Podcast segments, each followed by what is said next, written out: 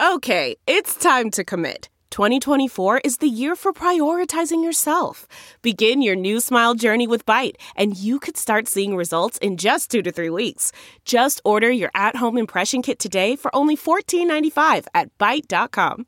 Byte Clear Aligners are doctor-directed and delivered to your door. Treatment costs thousands less than braces. Plus, they offer financing options, accept eligible insurance, and you can pay with your H S A, F S A. Get eighty percent off your impression kit when you use code WONDERY at byte dot com. That's B Y T E dot com. Start your confidence journey today with Byte. That's not just the sound of that first sip of Morning Joe. It's the sound of someone shopping for a car on Carvana from the comfort of home. That's a good blend. It's time to take it easy, like answering some easy questions to get pre-qualified for a car in minutes. Talk about starting the morning right. Just like customizing your terms so your car fits your budget. Mm-mm-mm. Visit Carvana dot com or download the app to experience car shopping the way it should be. Convenient, comfortable. Ah.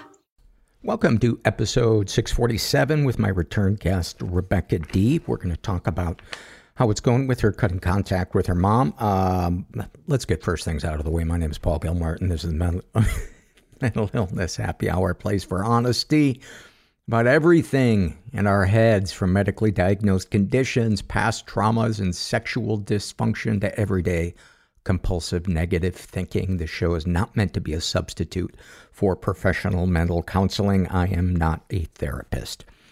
Uh, but I am a hockey player, and I'm back to playing hockey after this shoulder surgery. My God, it feels so good. It feels so fucking good. Um... I should probably paint this picture for, for you guys. I haven't showered in probably a day and a half. Uh, I probably don't smell that great.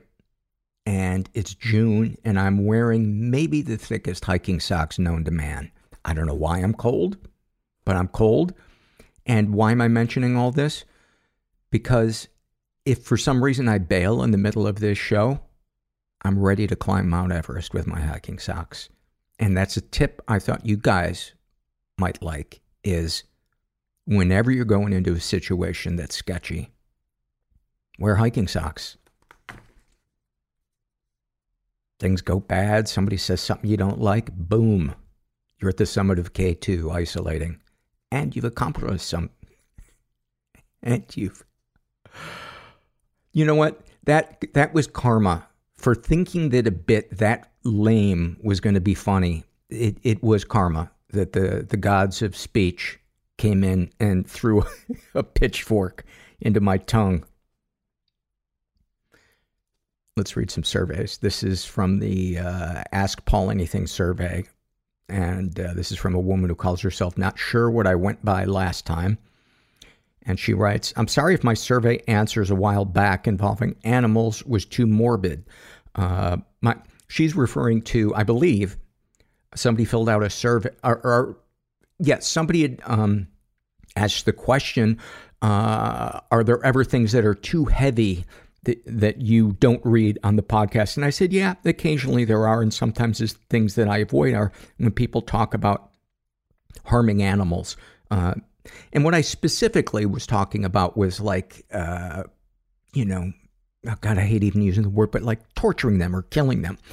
And um, this woman writes, my abusers uh, used animals to perform the abuse. And while I know it wasn't the fault of the animal and that they were also being abused, I've always been shut down and made to feel as though I was an abuser. I was just a child, and I feel as though I will never truly be heard because of it. I'm sorry. You have nothing to apologize about. And that was not... I, I don't want anybody to apologize for anything they've ever filled out on the, in the surveys. That one of the reasons why I created them is I wanted people to be able to speak freely. And yeah, I read a lot of heavy stuff uh, in there, but I chose to do this podcast, and I choose to do this podcast and hear material like that. And sometimes the stuff that's really hard to read or really hard to talk about is the stuff that is most valuable and the most freeing for people to be able to either say, hey, you know, I'm I'm one of those people, or I grew up around one of those people, or I think about being one of those people. And so no need to apologize. That's my long-winded way of saying you are all good. Nothing to worry about. This is from the Ask Paul Anything survey uh, filled out by that black girl. Tip of the cap. I uh, she's filled out more than a few surveys and occasionally emails me. And she uh, writes, um, dancing, and then a colon. Can you? Question mark. Do you? Question mark. Would you? And I would say, can I? Fuck yeah. Do I? Hardly ever. Would you? Oh, you bet. Comments to make the podcast better. Video responses to certain A P A, Ask Paul Anything questions. That's a great idea, and what I think I'm going to do for the Patreon people. This actually sounds like this is something that I would do if I was mad at them, rather than something to reward somebody on Patreon. But I am going to do a video response uh, to this question and post it on Patreon. So if you want to see me be a jackass, uh, Patreon donors, go watch the video of, of me doing that. Hold on. I'm all discombobulated. You know, I think my hiking socks are backfiring on me. Is that the first time anybody's used that sentence? My hiking socks backfired on me. Tell you, if this goes any more downhill, I am going to march to the Himalayas. Marching to the Himalayas, by the way, the name of my first album. Not very successful. Also the name of my children's cologne. Incredibly successful. This is from the psych ward experiences filled out by a trans man who calls uh, himself Raspberry Glow. And uh, why were you hospitalized? I've been hospitalized many, many times since age fifteen. I used to keep track, but after ten, I lost count. I have bipolar one disorder and have mostly been hospitalized after suicide attempts or when in danger of hurting myself. Describe your experience as a patient. Um, I've had so many different experiences, some very good, others very bad. Some that helped me and others that left me with more trauma.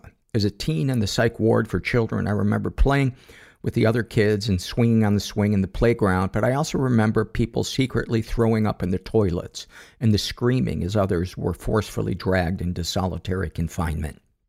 In the adult psychiatric hospitals, I remember being screamed at by another patient who threatened to beat me up, spending a night in solitary confinement because there were no other rooms available, and I remember losing other patients and friends to suicide.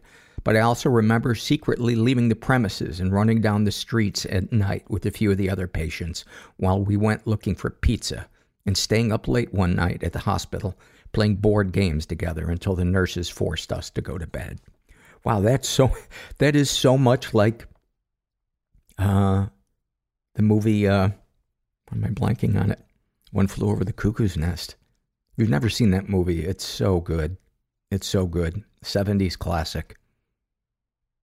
Thank you for sharing that, man. That, that, uh, what an image, you guys going down the street at night looking for pizza. I just, I love how beauty and horror can just be riding the same tandem bicycle. Just so often, so often you see beauty and horror mixed together. Usually on vacation together.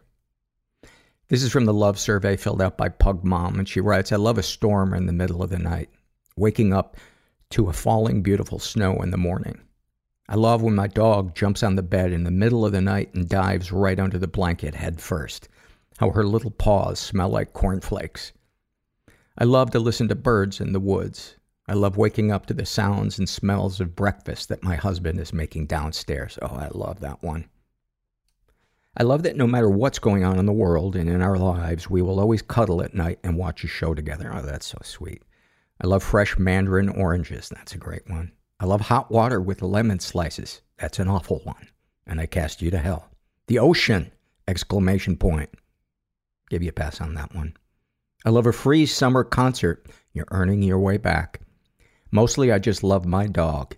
I just love holding her paw and feel it jerk a little as she is happily running somewhere in her sleep. You have reinstated yourself The hot water with the lemon slices. Man, you were, you are on the outs. You are on the outskirts of town, peering in. And then your dog brings you back. This episode is sponsored by When Breath Becomes Air. When Breath Becomes Air by Paul Kalanithi is the exquisitely observed memoir of an idealistic young neurosurgeon attempting to answer the question, what makes a life worth living, as he deals with his own terminal cancer diagnosis. It's a stunning reminder to live while we are alive. A must-read for anyone in medicine, from a doctor-turned-patient. For healthcare workers, expand your view on patient care and the fragile beauty of our mortal lives through Kalanithi's unforgettable words. Some of the questions Kalanithi wrestles with in this book include, what makes life worth living in the face of death? What do you do when the future flattens out into a perpetual present? When the future is no longer a ladder towards your goals in life? What does it mean to have a child, to nurture a new life as another fades away? When Breath Becomes Air is a number one New York Times bestseller, Pulitzer Prize finalist, and named one of the best books of the year by the New York Times Book Review, People, N P R, The Washington Post, Slate, and more. When Breath Becomes Air is available wherever books are sold. Learn more at prh.com slash breath. Delve into the shadows of the mind with Sleeping Dogs, a gripping murder mystery starring Academy Award winner Russell Crowe. Now available on digital. Crowe portrays an ex-homicide detective unraveling a brutal murder he can't recall. Uncovering secrets from his past, he learns a chilling truth. It's best to let sleeping dogs lie.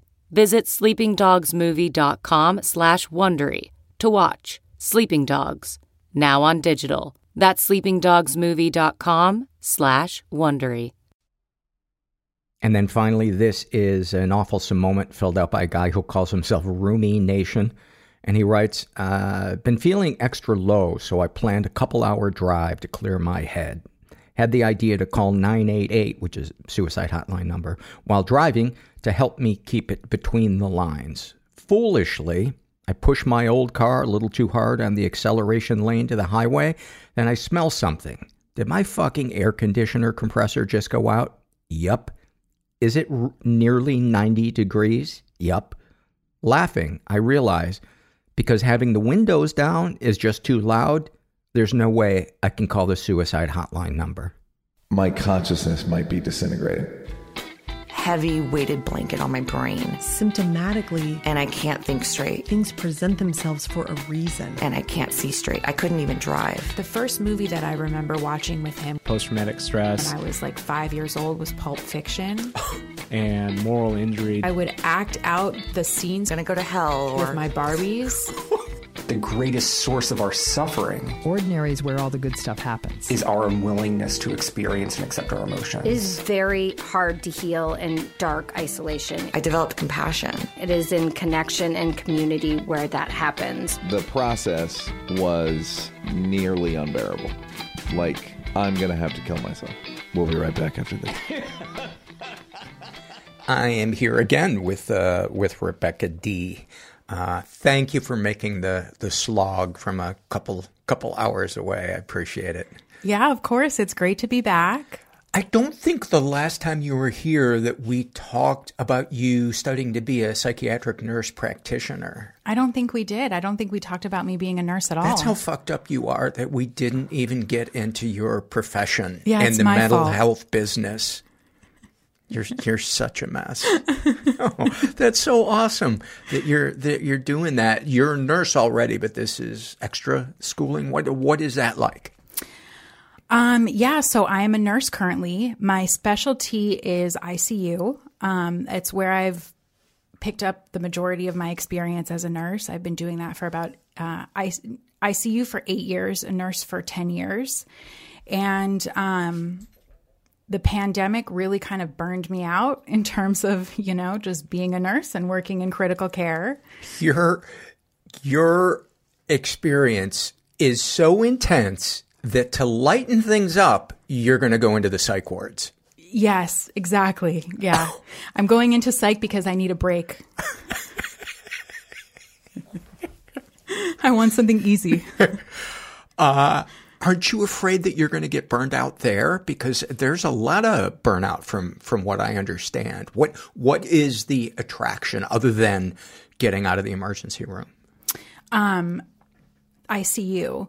So, um, at, oh, I see. The, the I C U is after the emergency room, where the most critical patients yes, go. Gotcha. Exactly. It's kind of where all the, the, the sickest of the sick patients go who need the most um, monitoring. Gotcha. Yeah. So, um, so I think that, you know, it certainly is possible that I may get burned out doing that also. Mm-hmm. Um, what I found with all of my time working in critical care, because there are psych patients in the I C U as well, sure. um, is that I really, really enjoyed um, working with those patients. Really? And that was unique because none of the other nurses did. People would just kind of like be like, oh, man, I'll trade you, you know? What was it that you enjoyed about it? Um. There's a little bit of like detective work that goes into it, I think, trying to kind of figure out um, figure out what's making somebody tick and how to get um, specific symptoms under control. Most of the time in the I C U, it's about whether or not the person is delirious because they're in the I C U or whether or not they are, um, you know, actually psychotic because of a pre-existing mental health condition. Was part of the burnout in the I C U watching people die during the pandemic, or what, what was it in particular? So that's definitely a big part of it. And that was a huge part of it even before the pandemic. Um, but honestly, and, and uh, this is shocking to a lot of people, but I think that the, the, the death in the I C U isn't even the worst part. I think that the worst part is when you know that somebody's going to die anyway, but um, we can't just let them because either the family hasn't, you know, arrived to the same realization that that's inevitably what's going to happen or some other circumstance, and we're having to pour resources and time and energy into, you know, what we all know is kind of a futile cause. Right. And that, I think, is where like the majority of the burnout um, happens, because I feel like I felt like I went into nursing because I wanted to help people, and I started to feel like I was becoming the villain. Like I, I don't, I'm not helping people. I'm hurting people. Because you're extending their suffering? Because I'm extending their suffering and making them crawl to their deathbeds, essentially. That's such, that's such a... Oh, my God. That that's such a phrase that the average person doesn't use in their usual job. Just a little bit of light light banter for you. You are awesome. Uh, so one of the reasons I wanted to have you back on is you cut contact with your mom a while ago. Um, for people who haven't listened to your episode, and we mostly talked about your dad when you were on previously. Mm-hmm. Give us uh, a, a bit of a history in your relationship with your mom, the stuff we didn't touch on in your family before we get to you going no contact with her. Oh, that's difficult to try to summarize. Um, I guess the bullet points would be that my mom was always the provider of my family, and um, my mom is a physician. I think I did mention that the last mm-hmm. time I was here. Um, and so she was always kind of the breadwinner of the family. At the same time, she was very much a workaholic and always kind of emotionally checked out. Um, so growing up, I always felt like I had no right to be disappointed in my mother because all of my um, physical and material needs were met. Um, and it wasn't until, you know, I got much older that I realized that there was really something wrong there in terms of um, feeling like emotionally, no matter what I did, no matter how I tried to change my expectations or um, alter myself and what I wanted and how I went into the interactions, I just for lack of a better way to put it, I felt like I was always the parent and she was always the child. Expand on that if you can. So I think the first thing that comes to mind is that my mom, for whatever reason, loves to antagonize. And she loves to do it in a really like humiliating way. So at both of my sisters' weddings, my mom's objective was to try to um, get as much negative attention onto herself as she possibly could. She wasn't even trying for positive attention. No, no, no. She wasn't trying for positive attention at all. And I think this is completely subconscious. I don't think she went into it saying, here's my agenda. I'm going to be humiliating and have people looking at me. I, I think that I think that there's just some kind of high that she gets from from I think it's a control thing. I right. think that it's the humiliation that either myself or my sisters experience and and like the need that we then feel to ha- kind of have to manage and control the situation. There's something about that that's really like exhilarating for her. And like what in particular did she do, if you're comfortable sharing? Yeah. Um, whether it's saying like really off, off color things like, um, the photographer was asking me where my where my father was, because my sister my sisters are my half sisters from my mother's first marriage, so they have a different father. And my my mom kind of interrupted and started talking about how I'm a mutt, therefore my dad is not there, which I don't think she meant to say mutt. I think she meant to say some variation of like I'm a bastard, mm-hmm. um, like I'm a bastard child. But she said, "Oh no, no, she's a mutt," and um, she just generally doesn't have a lot of boundaries and social etiquette. So she'll start talking about things like whether they're sexual or have to pertain to the human reproductive system in really like inappropriate settings. With family, outside family, both? Everywhere and anywhere. In line at the grocery store? Yeah. When I was in high school, I remember I was interviewing to, uh, before high school, I remember I was interviewing to get into this into this prestigious preparatory school um, somewhere like around West Los Angeles. And my mom, for whatever reason, started during my interview talking about her friend's son who um, has like a conduct disorder and was smearing his excrement on the walls. Just thought to bring that up because why not? Why right? not? Yeah. Why not? Yeah. I mean, you guys were talking about interior decorating. Yeah. It seemed like a natural segue. And even as a thirteen-year-old, I remember feeling like, oh, my God, I wish I could put a muzzle on her. Yeah. Yeah. One of the things you mentioned before we started recording was that there being some orthodoxy in your family, that that can present issues sometimes because you do not uh, still observe. Yeah. So um, my my older half-sisters are Orthodox Jews, and one of them is more traditional Orthodox, so like really old school by the book, and the and the other one is more modern Orthodox, um, which is, you know, in, in my... Can she turn on the light switch on the Sabbath? I don't think she does that, but okay. She does other things like kind of pre- with pre-planning, gotcha. You know. Um Wears pants, things like that. That's the that's the one that's more modern Orthodox. The more traditional is more what I what I personally, you know, perceive to be more in line with with fundamentalist. Mm-hmm. Yeah. So growing up, I was never raised Orthodox. I was raised in the same house that they were. So the expectation was um, that I had to maintain all of the rules of the house, keeping the house kosher, the two sides of the sink. And was that because of your stepfather? Um, that was because that was in order to make the house livable for my sisters. But who, where did they get the orthodoxy from? Oh, that was from their father. I see. Yeah, Not that their, was from their father. Who lived with your mother, who was your stepfather? No, he he was already divorced from my from my mother. So they, they're older than I am. Uh-huh.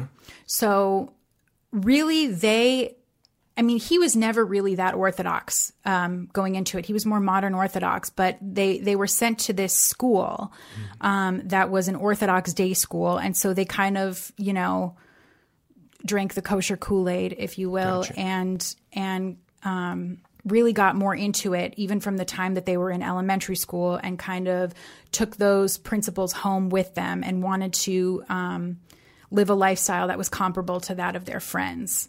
Gotcha. And so I was sent to the same school that they were, even though I wasn't practicing at all, but I was given the explicit instruction that I needed to keep it a secret from everybody that I knew, that I didn't keep kosher, that I didn't keep Shabbat, um, because it would not only humiliate my sisters, but it would it would um, bring shame upon myself, and people wouldn't want to be friends with me. They wouldn't want to hang out with me. Even more shame and secrets, as if there wasn't enough in the inner life of young Rebecca. Yeah, I just couldn't get enough. What What do you think or feel as you think think back and remember walking around with all these secrets?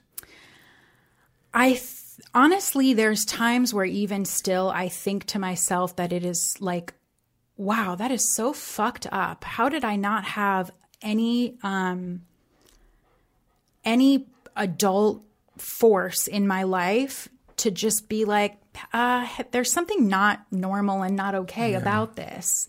Um, and I think that I genuinely think that my parents did the best that they could. I really do.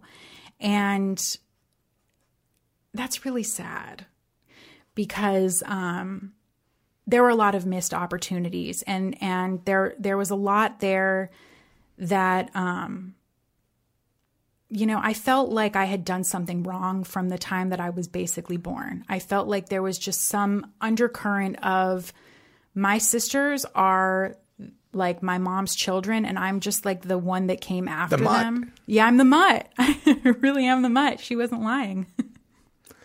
So when did the possibility of cutting contact with your mom, mom come onto your radar? So that came about, um, I mean, there were times in the past where, it, you know, the idea had floated around in my mind, not really out of like, this is a plan, this is a thing that I'm going to do, but more so out of like desperation. Like, what can I do to make this work for myself? And had this been suggested by somebody else, a therapist or support group, or just kind of on your own, like, I need some mental space? Um. A sponsor from a support group. Okay. Yeah. Because it was the kind of thing where it was like, you know, I, I living in San Diego and then coming to L A often, I would stay with my mom, and I was really trying to fit a square peg into a round hole, rationalizing being there by, by saying like, well, you know, there's so much space. I don't want to have to pay for a hotel, or I can, this way I can bring my dogs. And it was, there was always like, um, these subconscious anchors that were giving me reasons to to to put up with um, all of these behaviors and, and and all of these things that ultimately just led to me feeling so insane. What do you mean when you say subconscious anchors? There were these uh, – it's difficult to explain, but there were these these these rationalizations that I would make, right, that I would give myself for why I had to keep myself in this situation that I knew was was – Um, unfulfilling, or not just unfulfilling, but was, was, was really detrimental to my mental health. Anger at yourself? No, anchors. Like, like, oh, I thought you said anger. Yeah. No, anchors, like keeping me there, like little, like little, you know, ways that, that, um, I would convince myself that this was the best possible strategy to keep me in a toxic relationship. It's amazing how we will Um, justify the mentally and emotionally unhealthy choices if logistically it seems easier. And, and do you think that's a way of our brain protecting us, um, trying to change the family that will never change, give it another shot? Uh, what, what do you think? Is it just that you're kind of unrecovered at that, at that point? You're not used to taking care of yourself?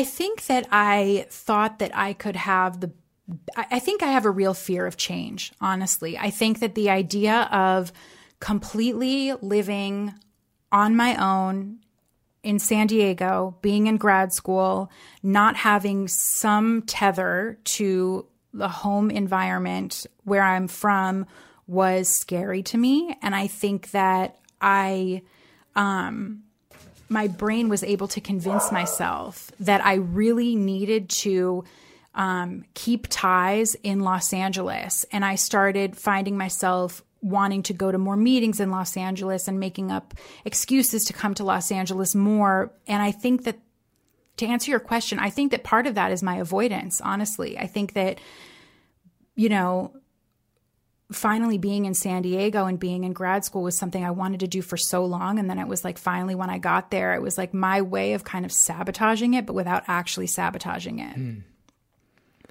And so how, how did it progress to where you are today in your distance? So really, um, the shit hit the fan when I was on winter break, because I ended up coming to L A and staying in L A for about um, a month uninterrupted. And that's when I got to a place where— How many years ago was this? This was just recently. Okay. This was in December to January of, of this past year. Okay. Um, and I had, and I had gotten to a place where I felt like there were constant mishaps in the home. Um, I, it was the way that my mom was maintaining the home, which is her home. You know, she can maintain it any way she wants, but it was like certain situations where my mom was just not taking care of herself, not taking care of the home, leaving trash out. My dog would end up eating trash and, you know, throwing up trash and things like that. And I would try to, uh, I would really get stuck in the pattern of, Mom, why can't you do this? Mom, why can't you be different? Why can't you meet me halfway? And that's the insanity, right? Is is yeah. expecting somebody to change who has already given me um, plenty of indications that lots that was, of data. Yeah, right. Lots of data. It was just never going to happen.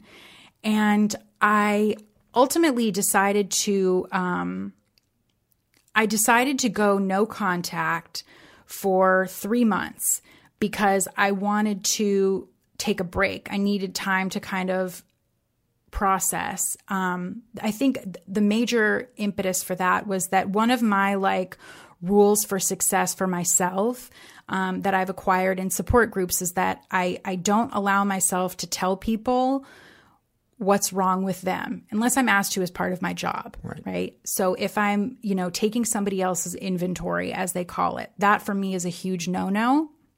And it kept happening with my mom where um, she would she would do something, um, something to really trigger me because, you know, family can – for me, family just pushes my buttons in a way that nobody else can. Yeah, that, what's the saying? Your parents know how to push your buttons because they installed them. Yeah, that's right. And I always like the saying that your family's there to remind you why you have friends. I've never heard that one yeah. before. Um, remember where where you're at right now, because I, I I want to ask you a question. One of, one of the things when we have a relationship with somebody that's really complicated, even toxic, is believing their words when their actions betray what their words are saying. Was there a disconnect? Would your mom, you know, give you lip service? I'm going to change, or I'm sorry I did that. Or, or would she just completely ignore you and, and there were no words of, I promise I'm going to do this, or et cetera? There was no lip service whatsoever. Um, Anytime there was any type of um, addressing of a certain behavior, even if it was a simple behavior such as, hey, when the trash fills up, let me know and I'll take it out. You don't have to put a paper bag on top of the trash and then fill that with trash. um, it was like, I don't want to talk about it. Drop it. Drop the subject. There was no ability for us to have a constructive conversation about like, you know, how can we make this easier for each other? I mean, there were even times when I would try to have conversations about things and she would actually mock me physically. Like there was one, there was one time where um, I was having a conversation with her about, you know, so, something involving keeping my dog safe or not allowing my dog to get into garbage, something along those lines. And she started mimicking the way that I was moving my hands. Wow. Yeah, like really childish. And I wanted so badly in that moment to just like go off. But I knew that if I did that, that was essentially giving her what she wanted, because she wanted to to have that feeling of of exhilaration, that high from knowing that she got to me, because I, I know I know her well enough to know that that's what she thrives on. Did you know that before you got into support groups and therapy? I had a hunch, but I didn't fully understand it. to me, it was just um, my mom does not know how to be socially appropriate. Yeah. Um, I just kind of chalked it up to her being, um, you know, shel- too sheltered growing up, not having enough friends, being a bookworm. Um, and so it, it never really occurred to me that that her antagonizing uh, myself or my sisters was something that was, you know, uh, at least on a subconscious level on her part, intentional. You know, because it was something that gave really gave her um, this feeling of power. I'm sure you found yourself wondering, what is at the core of your mom that drives her behavior? You know, is it genetic? Is it environmental? What What's her deal? Uh, what do you find yourself? And I'm not asking you to, you know, a, a, assign a label as, you know, as if you're her psychiatrist, but just your curiosity about what is her fucking deal. Yeah. So that's a really interesting question, because the theme of power and control is so pervasive across my whole family, particularly not just with my mom, but it's like every woman in the family, me, between me and my and my two half uh, half sisters, it's um it's huge. It's about power and control. At the same time, like, you know, when I was growing up, there were so many opportunities where my mom could have provided appropriate discipline. Um, and as far as I'm concerned, could have gotten her power and control fix that way.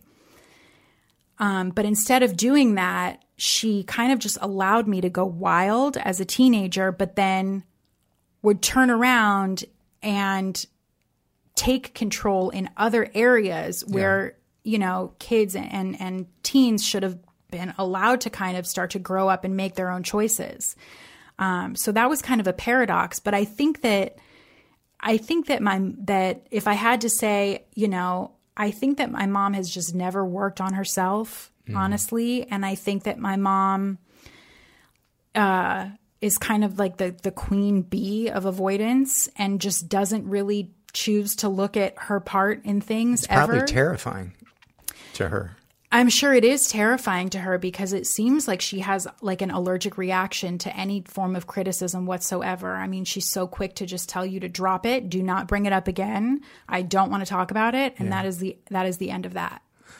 It's interesting that that you talk about your sisters uh, power and control being an issue for them, and they practice orthodoxy, which in large part is a surrendering of power to the husband. Or am I mistaken? No, you're not mistaken at all. Um, but there's certain ways, I believe, in which the the religion itself feeds the um, obsessive compulsiveness, um, per- particularly with the sister that I have who is more traditional Orthodox. There's a lot of like obsessive compulsive tendencies. Um, and I think that If she if she didn't have this religion to fall back on, I think that it's likely that she would have been labeled an obsessive-compulsive personality type um, much, much earlier in her life. But because she has that religion to fall back on, it sort of enables her to have these tendencies, because it's not just about um, exerting power and control for myself. It's about doing it for God. Would you call that religiosity? I guess it doesn't matter yeah, what what, w- what what you call it. Yeah, I would say it's it's. I I, I mean, I don't know if it, if it's even like a clever ruse almost, because it's mm-hmm. like fixation on things. For example, there's certain rules about, you know, on on on Shabbat you're not supposed to rip things, because you're not supposed to change things from their original form. So every Friday she would sit there and she would rip pre-rip squares of toilet paper, um, you know, to have toilet paper that's the right size, because she couldn't rip toilet paper right. on Shabbat, and just like all kinds of little things like that that you can imagine that to, to somebody who hasn't grown up in that environment seems, for lack of a better way to put it, ridiculous. Well, let me just be practical here for a second. How would you use toilet paper on Shabbat if you can't rip it? Um, well, that's why she had to do it on Fridays. She would pre-make all the right. toilet paper. I understand that, but why was that uh, a not normal or logical thing to do. Because on the seventh day, God rested.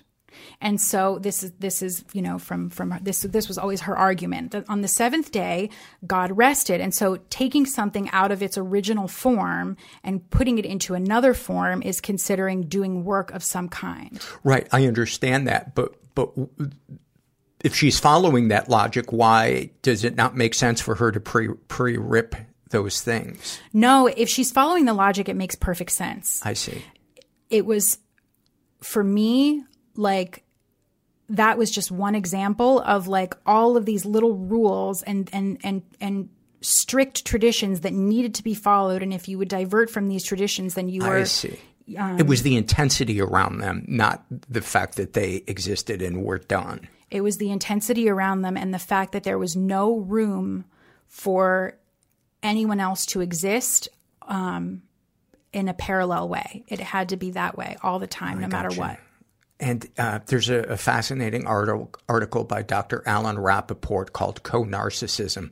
And one of the things when we grow up in the care of a narcissist or two narcissists is um, we believe that the world views us the way our, our caregiver views us, and we engage in black and white thinking.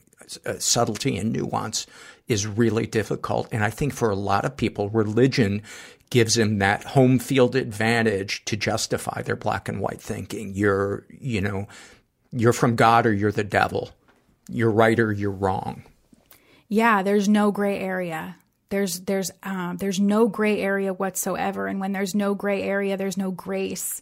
There was no grace for me to grow up and be an adolescent girl who was not orthodox. So any um, curiosity around boys or being boy crazy or having crush on boys from boy bands was seen as um, perverse. So one of the things that I think I mentioned before is that taking taking somebody else's inventory is considered a huge no-no for me in the context of how I uh, work my programs mm-hmm. in support groups.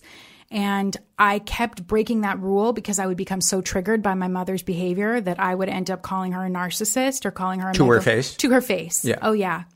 Or calling her a megalomaniac or something of that nature, um, which seems like, I mean, when I think about it, it seems like a relatively benign thing to do. But in the context of the way that it makes me sick, um, it is significant because when I think that I have all the answers and that it's my business to start telling other people what's wrong with them, that's just what contributes to my Sure. own personal unwellness, if you will.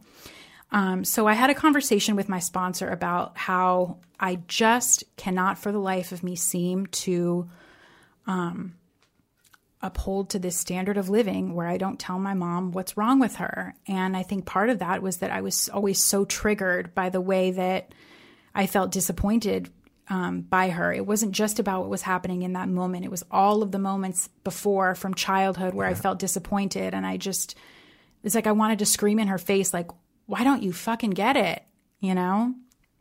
And so my sponsor suggested a temporary three-month no contact just to basically allow myself time to um, get enough distance to have a clear perspective around the situation. Such a great idea. Yeah, yeah. And so what did that look like? Well,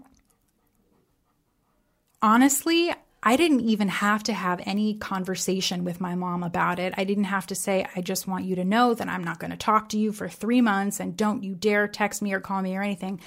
I mean, again, my mom is like the probably the most avoidant person that I know.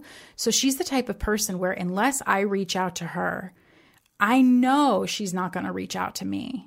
That's kind of a good thing. In this I mean, situation, sad yeah. historically, but in this situation, yeah. In this situation, it made my job really easy because I think that um, my mom and my family in general have a tendency to weaponize information. So if I was to convey that I'm doing this thing, I'm going to ask for space for a few months, that in some way, shape, or form would get turned around. Sure.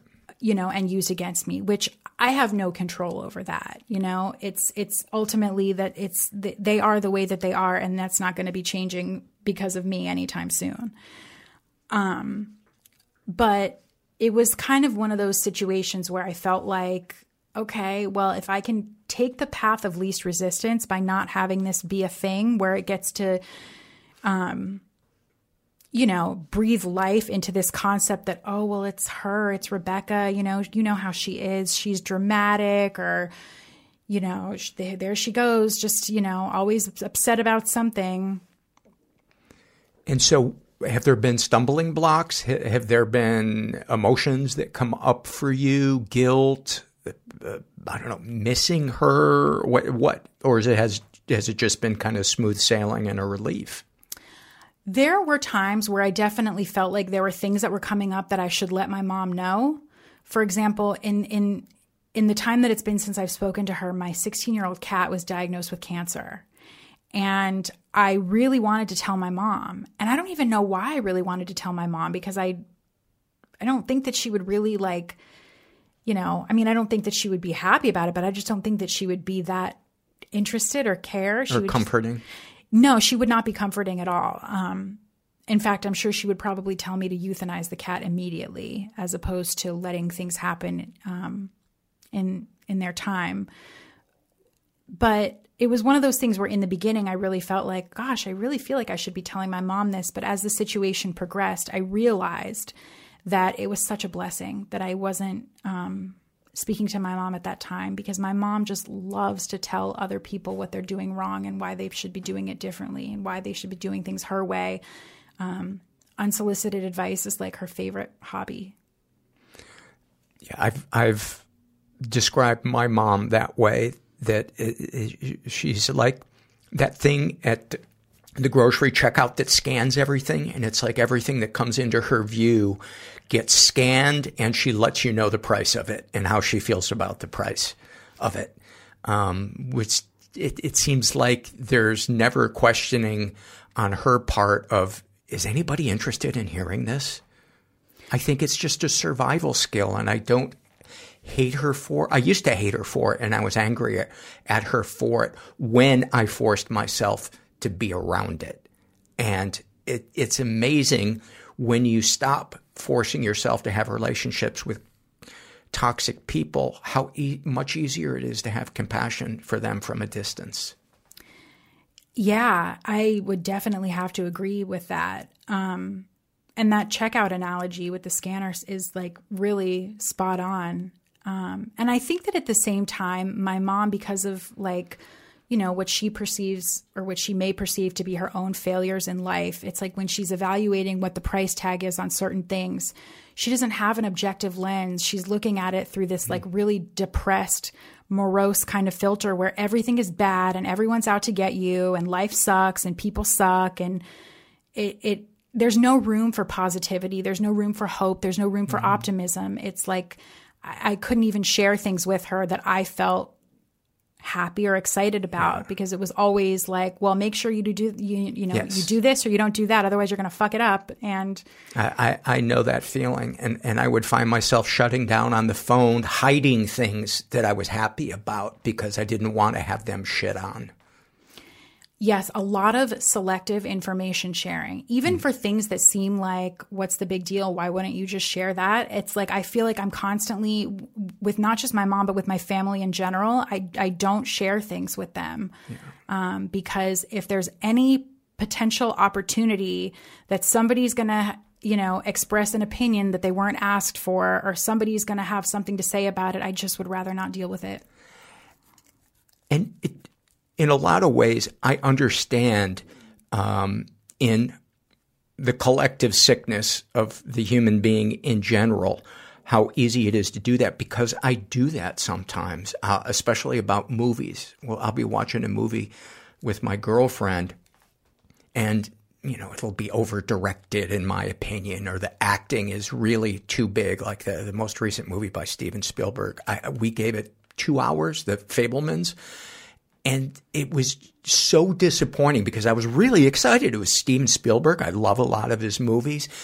And and I was outraged at how badly I thought it was executed. I was like, I want to hear this information about his life. He knows autobiographical. And yet it it was so, in my opinion, over-directed, overacted, and I could not shut up about it. I was angry about it. And I think if I were to really look at it, it would be that I was angry that my time was wasted, that we could have watched another movie. But instead, I needed to take Steven Spielberg's inventory for twenty minutes, not even considering what it might have been like in my girlfriend's shoes to have to sit and listen to me pontificate and judge. Yeah, I I can really relate to that. I'm also, I mean, look, I'm my mother's daughter, so there There are certainly times where I think I know everything about everything and think that my opinion is literally like the end all be all. And, um, and there are times where I really have to stop myself and I really like shudder, you know, yeah. with just this like really like visceral feeling of disgust when I realize that like, oh my God, I'm, I'm, I'm exactly like my mother.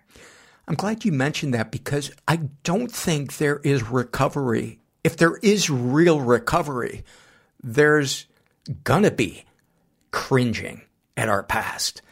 And that to me then is the next step of the recovery is how do we handle our mistakes, the things we're cringing over? How do we bring compassion to that? How do you, how do you, what do you say to yourself when you find yourself starting to go, oh my God, Rebecca, you were such a whatever. Yeah. I mean, the adjectives like it, doesn't stop. You were such an idiot. You know, you were such a dumbass. How could you do that? Or like, oh, that's so humiliating. Even just for me to sit and think about in my car, it like s- sends a shiver down my spine. And, and just that, that feeling of, um, of like real, like disgust. And first of all, I take a deep breath and then I remind myself that this was, there was never any other option for it to turn out any other way than but this way. And that's the thing about support groups is that you talk to other people and you realize that, um, you know, I always thought that my shit was so unique. I have to be the only person in the world going through this and nobody else can ever understand the plight of being me because it's so, so special. It's so grand and yet shitty. It's so grand and shitty. That's, yeah, it's like this, the Steven Spielberg movie. But, you know, I, I realized from talking to other people who share such similar experiences that come from completely different backgrounds that um, there's really nothing unique about it at all. And that's not to say that there's, you know, it, that each person isn't special. And it, that it doesn't matter. It, it, do, it does matter. Right. It's, yeah. It's significant. But at the same time, like, this is the collective experience. You know, you go through shit in life that you, you end up saying like, oh my God, like, why the fuck did I do that? Um, or w- what the hell was I thinking? And um, I find that in those moments, kind of interrupting that and finding ways to have compassion for myself and like, you know, saying to myself, well, number one, you were six years old and think about who your parents were, you know, think about Think about what you were going through at the time, um, and think about what they went through, um, because, yeah, I mean, I think that this stuff is generational for sure. I think it runs yeah. through families, um, going as far back as who knows how long. And how do you feel just today, sitting here right now? How do you feel with your life? How you feel about yourself? You know, your recovery. Just kind of in general, do you, do you, is peace accept, accessible for you?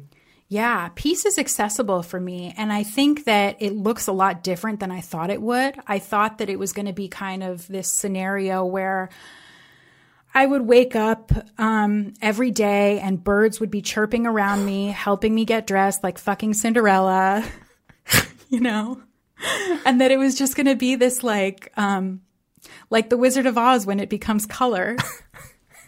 That is so fantastic. And it's not like that. And, and and I think that the thing that surprises me still even now is that sometimes I have to remind myself because it's so easy for me to get how for, for me to forget how good things are now. And I have to really stop myself and and say to myself, like, wait a minute, I've actually been waiting years to get to exactly where I am right now. Um And when I really like intentionally remind myself that things are great, I feel that sense of peace that makes everything else in life feel like just not that big of a deal, whether it's traffic or whether it's, um, you know, Trader Joe's being too crowded or whatever it is, it just feels like more manageable, whereas before it felt like me against the world. I think one of the cruelest things that we can do to ourselves is to live our life believing our projected catastrophes. It it is so draining and so uh, degrading to the to the quality of our lives and, and the people around us. But it's like when we pull that crystal ball out, it seems so real that, you know, we're going to, you know, die of this or die of that or suffer or lose everybody or get fired, whatever the catastrophe is. And yet, if it does even arrive, there are details to it that make it survivable, manageable. You know, maybe we bring human connection into it and there's some comfort in there or whatever. Maybe there's growth that comes out of it. Um, do you do you find that to be true? I do. I find that to be true. And I find that my crystal ball in, in a way, or at least a potential, it's it's real, right? Like when I look at my mom, I see the ways that my life could be if I had continued to just spiral into negativity. Um, and never put that in check. Um, and I think that that's one of the things that when I see her now and when I see the way that she lives her life, like, you know, it's like she's so depressed that she doesn't even know that she's depressed. Yeah. And um, in a way, I think it helps me feel like, okay, like I need to be the cycle breaker because I cannot go down this path and end up being where she is at her age. Um, you know, alone and, and bitter and, and blaming everybody else. Um, I just can't, I can't do that. That for me would just be, uh, you know, it's not, it's not acceptable with, with what I envision for my life. And, um, at the same time, it, it kind of, it, it's painful to see that in my mom, but it's also like a really helpful reminder of like, if I, you, you know, if you don't get your shit together, or if you, mm-hmm. if you allow yourself to indulge on negativity and self-pity, um, that's where you're headed. So you yeah. better cut that shit out. Yeah. Anything else you'd like to share before we, uh, we wrap up? I can't think of anything right at this moment, but It's well, been so lovely being back. It's really great to, to have you. You're a kindred spirit, and uh, I, I'm so happy for you that you're in a good place and you're protecting yourself. Oh, thank you. Thank you. I appreciate that. You know what's so great about being in support groups is you get to have friends like that. I have so many friends that I can have open, vulnerable conversations with, and that That is not something that came naturally to me. That is something that I had to work on. So if you find yourself listening and you're like, boy, I wish I had somebody in my life that, you know, I could have that kind of a conversation with, it's so doable. It is so doable. You just got to find the right support group with the right people, but they are out there. You might have to go online to do it, but your family is out there. That's what I'm trying to say. CarMax is putting peace of mind back in car shopping by putting you in the driver's seat to find a ride that's right for you. Because at CarMax, we believe you shouldn't just settle for a car. You should love your car. That's why every car we sell is CarMax certified quality, so you can be sure with upfront pricing that's the same for every customer. So don't settle. Find love at first drive and start shopping now at CarMax dot com. CarMax, the way car buying should be.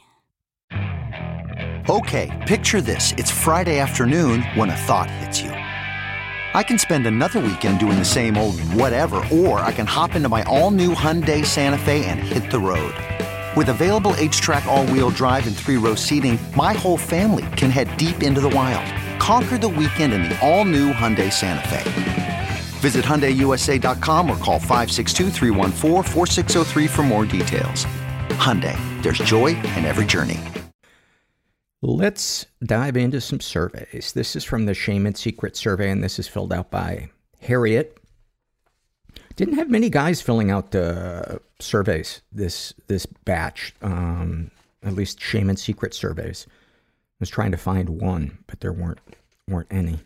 Um, let's see. She calls herself, I've said that already, Harriet.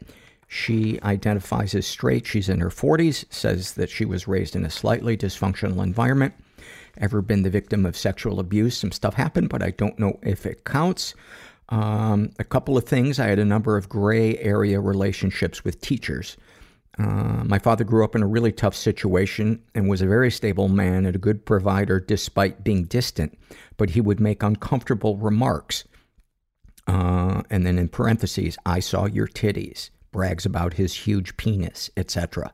Uh, I, I would say that those are way more than just uncomfortable remarks. Uh, that, that to me is a form of, um, sexual abuse. And some people might go, oh, you know, that's it, that you're being a little, if your child feels sexually unsafe in your household, that to me is a form of abuse. And I'm not saying that's what your dad intended, is I want to make her afraid to live under this roof, but a kid deserves to not feel sexually creeped out by the person who's supposed to be protecting them. Uh, starting when I was a teenager, he would occasionally momentarily grope my breasts or my crotch. Doesn't matter to me if it's occasionally, uh, it, it, even if it's for a second. Fucked up, and he should be taken from the fucking home. Uh, the weird thing is, I never felt physically comfortable with him even before then. I'm very confused about it, and despite having had therapy, I never really talked about it because I'm afraid of feeling like an ungrateful, dramatic daughter.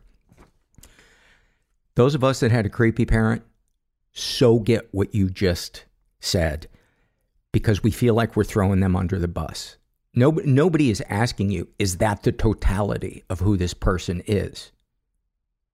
They're just saying, hey, did something un- happen that was really not okay, that made you un- feel unsafe, you know? And this isn't to, to opening up about that isn't to get a legal case going against them or to say this person's all good or all bad. It's for you to let out the pain and to feel seen and to have your pain validated and to have people who love you and care about you say, you are not making too big of a deal. That is super fucked up. And that must have really hurt. And that must have been really confusing. I know his coldness affected me, but I have no idea if this specialized behavior did. Uh, she's been physically and emotionally abused. My husband has physically hurt me a few times and emotionally abused me during some phases of our life together. We've worked really hard Uh, on this and are still together. Any positive experiences with abusers? Yes, many more positive than negative. My father has never been very verbally loving, but I care about him and feel bad for him, and he has never abandoned us. My husband is a kind, fun person and father most of the time. Darkest thoughts. I am completely terrified of death. Uh... Uh, even in my forties, I still long deeply for a loving father figure who would listen to me and appreciate me. I've tried to get this from a few men, but I'm coming to the conclusion that it's not appropriate and can't happen. Yeah, it's the old, uh, the old cliche is, no, we can't get that from another person after childhood. We gotta, we gotta give it to ourselves and make sure that we don't keep toxic people in our lives. Darkest secrets. I've done a lot of secretive things, such as a brief stint of compulsive stealing and long-term eating disorder behavior. Sexual fantasies most powerful to you. Going back in time and fucking a teacher. How does sharing that make you feel? I'm okay with it. What, if anything, do you wish for? To feel like a good person? You sound like a good person. Have you shared these things with others? Whenever I tried to talk about stuff with my father in therapy, the therapist would never bring it up again, and I would feel too guilty and melodramatic to revisit it. I think I would have preferred they say, this is something, it matters, it's a big deal, and bring it up again. Instead, I just felt like they forgot. Well, that must have cemented home that myth in your head that, that it's, that it's not a big deal and it's okay. And that therapist is an awful therapist. If, if you expressed it the way that you expressed it here, that is an awful therapist that has no fucking clue about sexual trauma. I'm a jackass that cooked chicken on cable television. And I can see that that is fucked up. Talk to any social worker and they will tell you. How do you feel after writing these things down? Like I'm oversharing and desperate to get some need met. You're not oversharing. Listen, the surveys are, are made for uh, people letting it all out, but that, that was not oversharing at all. And underneath there is a healthy need, which is to, to have the you, the real you, the authentic you, and your story and everything validated. And, and for somebody to say, that must have been incredibly painful. That's super fucked up. I'm here if you want to talk about it. This is a happy moment filled out by a woman who calls herself Starflower. She writes, this, this does not start off as a happy moment. I was in a car accident this past spring with an uninsured driver. My insurance company was going to repair my car, but the teardown revealed additional damage. On a Friday afternoon, as luck would have it, so no bureaucracy movement. I was freaking out. The additional damage added an extra thirteen hundred dollars. Would this push it over the edge and cause it to be totaled? My husband was out of town, so I was home alone and stir crazy. I decided to go to the resident lounge in my complex. I forgot that there was a mixer, but decided to stay and mingle. I started chatting with the guy next to me. His accent sounded familiar. We had both moved from the same region to this new city and immediately hit it off. He invited me to dinner with him and his husband. We became instant close friends and have taken to exploring the region together. I guess this was a silver lining. Had my car not been totaled, I wouldn't have gone to the lounge and met these guys. Seems that oftentimes great gifts come in ugly packaging. Amen. Amen. I say that. I say that all the time, and I truly, truly believe it. Um, not that shitty things happening to us are great, but it's it it's not just like people. The good thing and the bad thing aren't the totality of of it. This is a shame and secret survey filled out by a woman who calls herself a buttload of anxiety. I think that's often how anxiety should be packed, by the buttload.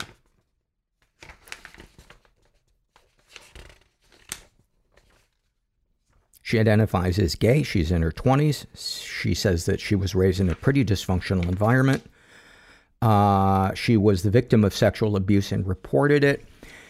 And um, I'm I'm I'm not going to read this this part of it. I'll just give you the cliff notes because I, I don't know. It's just, I know I read a lot of disturbing stuff on this one, but this one just, I don't know. It really disturbed me.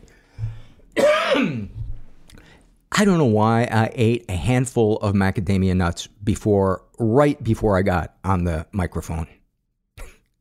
Why didn't I also swallow some sand and some cinnamon?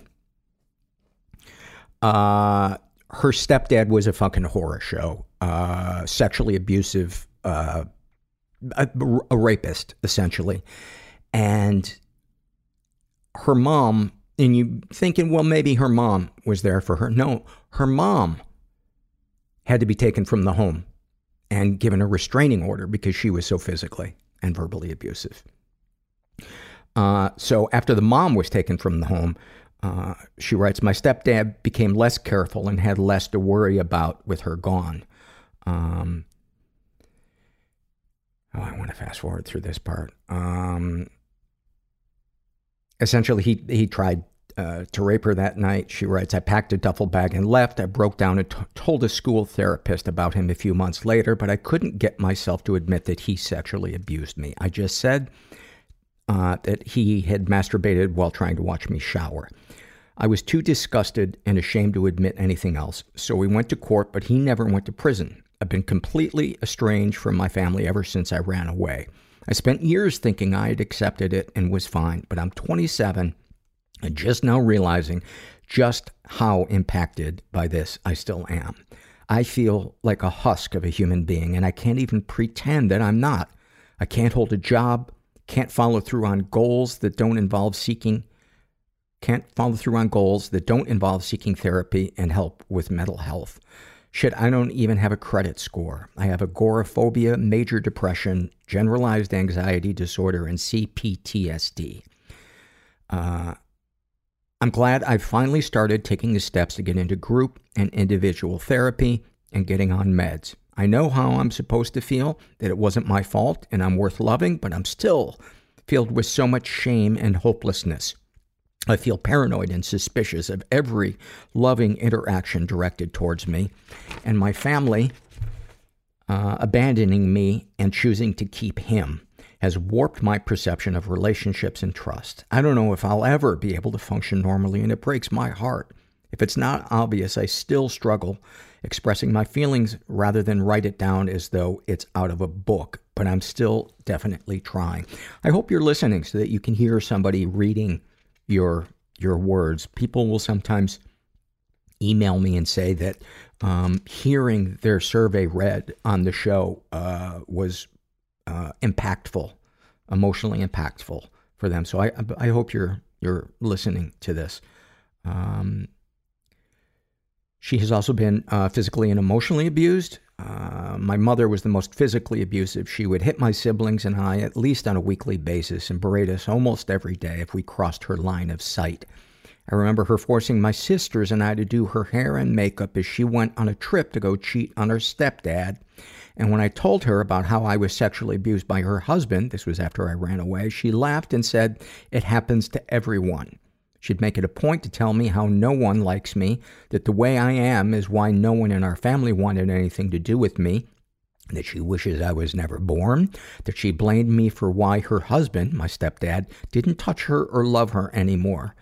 When I was a kid, I'd try to wear layers of clothes. It made me feel safe, and I thought it would deter my stepdad.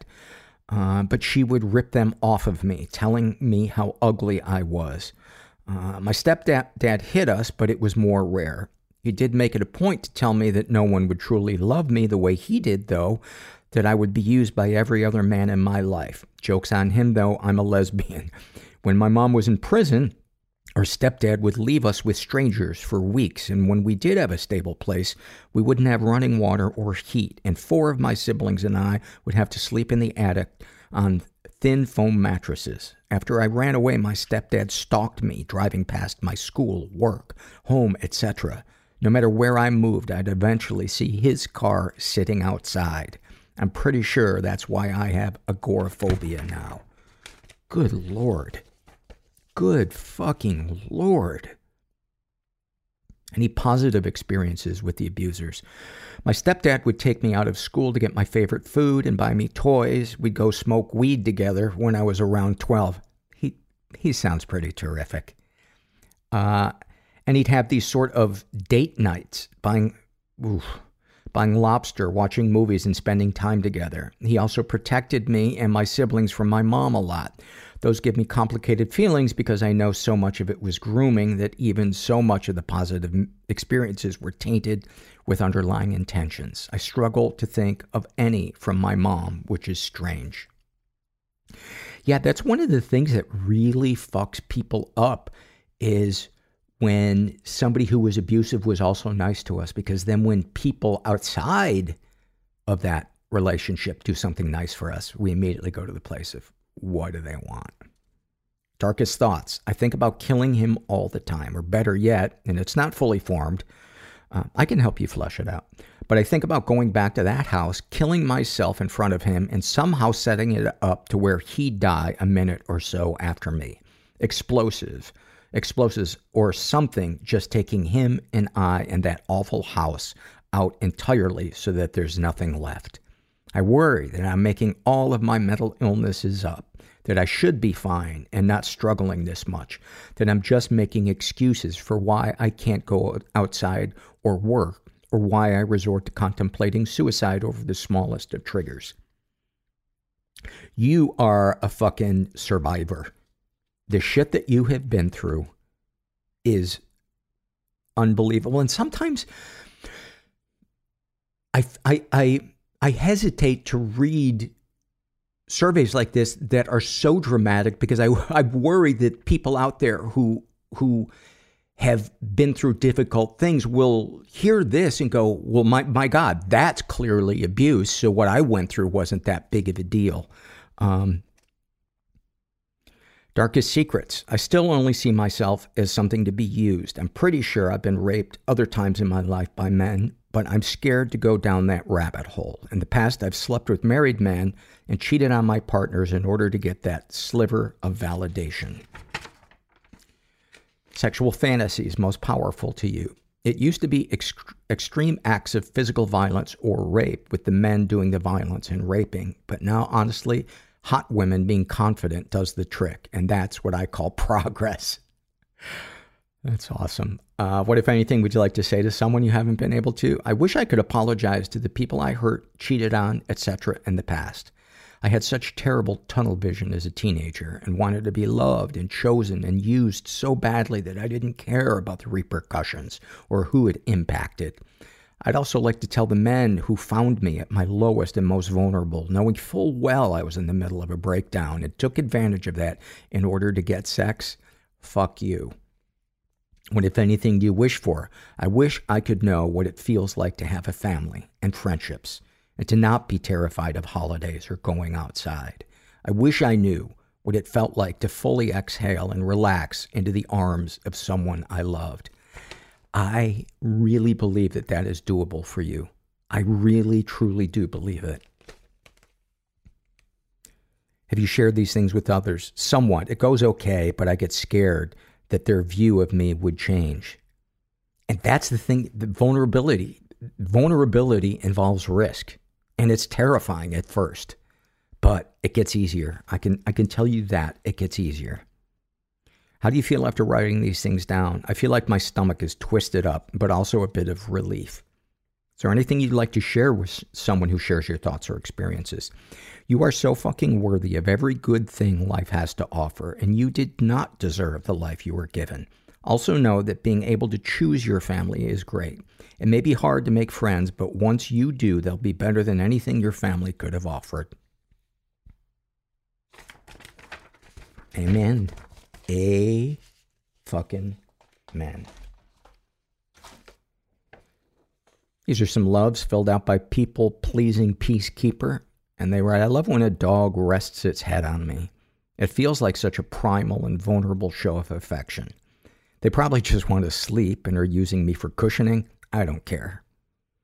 My dad and I have had issues in the past, which we've mostly overcome. It's been years, but it still feels so nice to see his name pop up on my phone when he calls or texts me. My partner and I both work from home, but every Sunday he does an in-person shift. That's the only day I get the apartment to myself, and I love to put sweats on, blast music or a podcast, and clean the apartment. After sitting at my computer all week, doing something that requires the use of my hands is so therapeutic. I love getting home from a party and decompressing, feeling proud of myself for doing something social, and happy I can relax. Extra points if my partner was with with me and we can, quote, debrief, unquote, and gossip. I love when Paul reads scam emails as though they're as serious as the darkest of surveys. I love the first day of spring when I can leave the house without a jacket. I feel liberated from winter and excited for the summer ahead. I'll probably spend most of the summer inside bitching about the heat, but it still feels good. I love when I walk past a dog on a leash and they look back at me and make eye contact and smile. It feels like they're tipping their cap to me, and it makes me giddy. I love clicking with a new person. Even if it's a waiter and I know the relationship won't last more than an hour, it feels so good to be on someone's wavelength, like a matching of energies. I love giving away or throwing out things I don't need. Using the last battery in a box and throwing the box away. Dropping a set of sheets I don't need off at Salvation Army. I sometimes end up needing the things I give away, but it feels worth it for the high of working towards minim- minimalism. Uh, I love when I have the moment of realization that the show or movie I'm watching is going to be good. And I think, oh shit, I'm in for a fun ride. I love that one. Oh, and I love this next one, last one. Eating something that brings me back to my childhood. I recently had Eggo waffles for the first time in decades, and they almost brought me to my knees. Those are great. And I love when you're eating waffles and you get just the perfect amount. The waffle is hot enough that the butter completely melts. And then you get, and it perfectly spreads. So every bite has butter and a little bit of syrup in it. It's all about the ratio. Pizza. Isn't pizza really all about the ratio? Too much crust. It's ruined. I don't know if I've ever had a pizza ruined by too much cheese, though. Forget what I said. And then finally, this is an awful moment filled out by Annie G. She writes, I often joke about my time spent committed to a mental hospital after I tried to kill myself by referring to it as that time I tried to check out early. My friends and I will sometimes call it the sticky stock, sticky sock staycation. Or for those of you that have never been to a, a hospital, they give you socks that have like rubber on the bottom that are very sticky. Uh, or the happy hospital if we're discussing it around my very young nieces. The ironic thing is I now work on a psychiatric unit in a mental health hospital, not the same one I was committed to, that might be a little much, but I'm getting my master's in clinical mental health counseling and will start practicum at this hospital in the fall. For the time being, I wanted to go ahead and start working one-on-one with patients and getting a feel for talking to them in person. So I took this open position as a mental health technician until my practicum begins. I find it puts a lot of the patients at ease when I tell them I've been where they are. The nurses and staff can seem really intimidating and uncaring when you're being held mandatorily. And I can tell that patients are always kind of surprised when I admit that I too have attempted suicide and been committed to a place just like this. But I don't feel shameful about it. In fact, I'm proud that I got help, and now I can return the favor in an odd twist of fate. Plus, I can relate to the patients when they complain about the beds being uncomfortable or the food tasting nasty. I can even tell them about the plans I had made in my head to try to escape the hospital when the nurses weren't looking. The funniest part to me is how much better most of the patients I see handle being committed than I did. I mean, I could not stop crying for like the first day and a half. There was no consoling me, and I was on the phone with my family every ten minutes, begging them to find a lawyer or something to come get me out of there. So yeah, humility plays a big role when I talk about my own experiences in a psych unit. But like I said, I really think the patients appreciate my openness and honesty, and it makes them feel more comfortable with me and willing to talk to me about their problems, which is what I'm there for. You, Anna G., are fucking awesome. What a gift to humanity. Anybody, I've never been in a mental hospital, but I've been in hospital hospitals many times, and the kindness of a nurse or a doctor, but it's ninety-nine percent of the time a nurse, has such a soothing effect. Uh, I, I cannot, especially when I was a kid, I probably talked about this on the podcast before, but um, there was one time in pic- particular that I was ten years old. I was having my fucking testicles operated. I was just, it was a shit show. Embarrassing, awful. Dad wasn't even coming. And this nurse just paid attention to me, made me feel like the most important person in the world. She'd sing me songs and inject my name into the songs. And it just, it took all the sadness away when she would be in the room. It was just like, it was amazing.